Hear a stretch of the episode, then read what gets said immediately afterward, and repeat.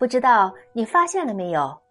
我们每天就是在一次次选择中度过的，有时是关乎人生际遇的重大抉择，有时是无数无关大局但一点一滴影响生活质量的小选择，包括你今天吃什么。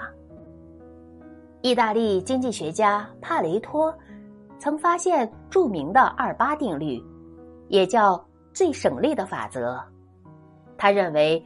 任何一组东西中，最重要的是其中百分之二十的部分，百分之二十的选择决定了一个人百分之八十的人生。选择了正确的方向，你的心灵才会平静，热情才能被激发，遇到困难时才有力量对抗。选择的方向对了，你的人生就顺了。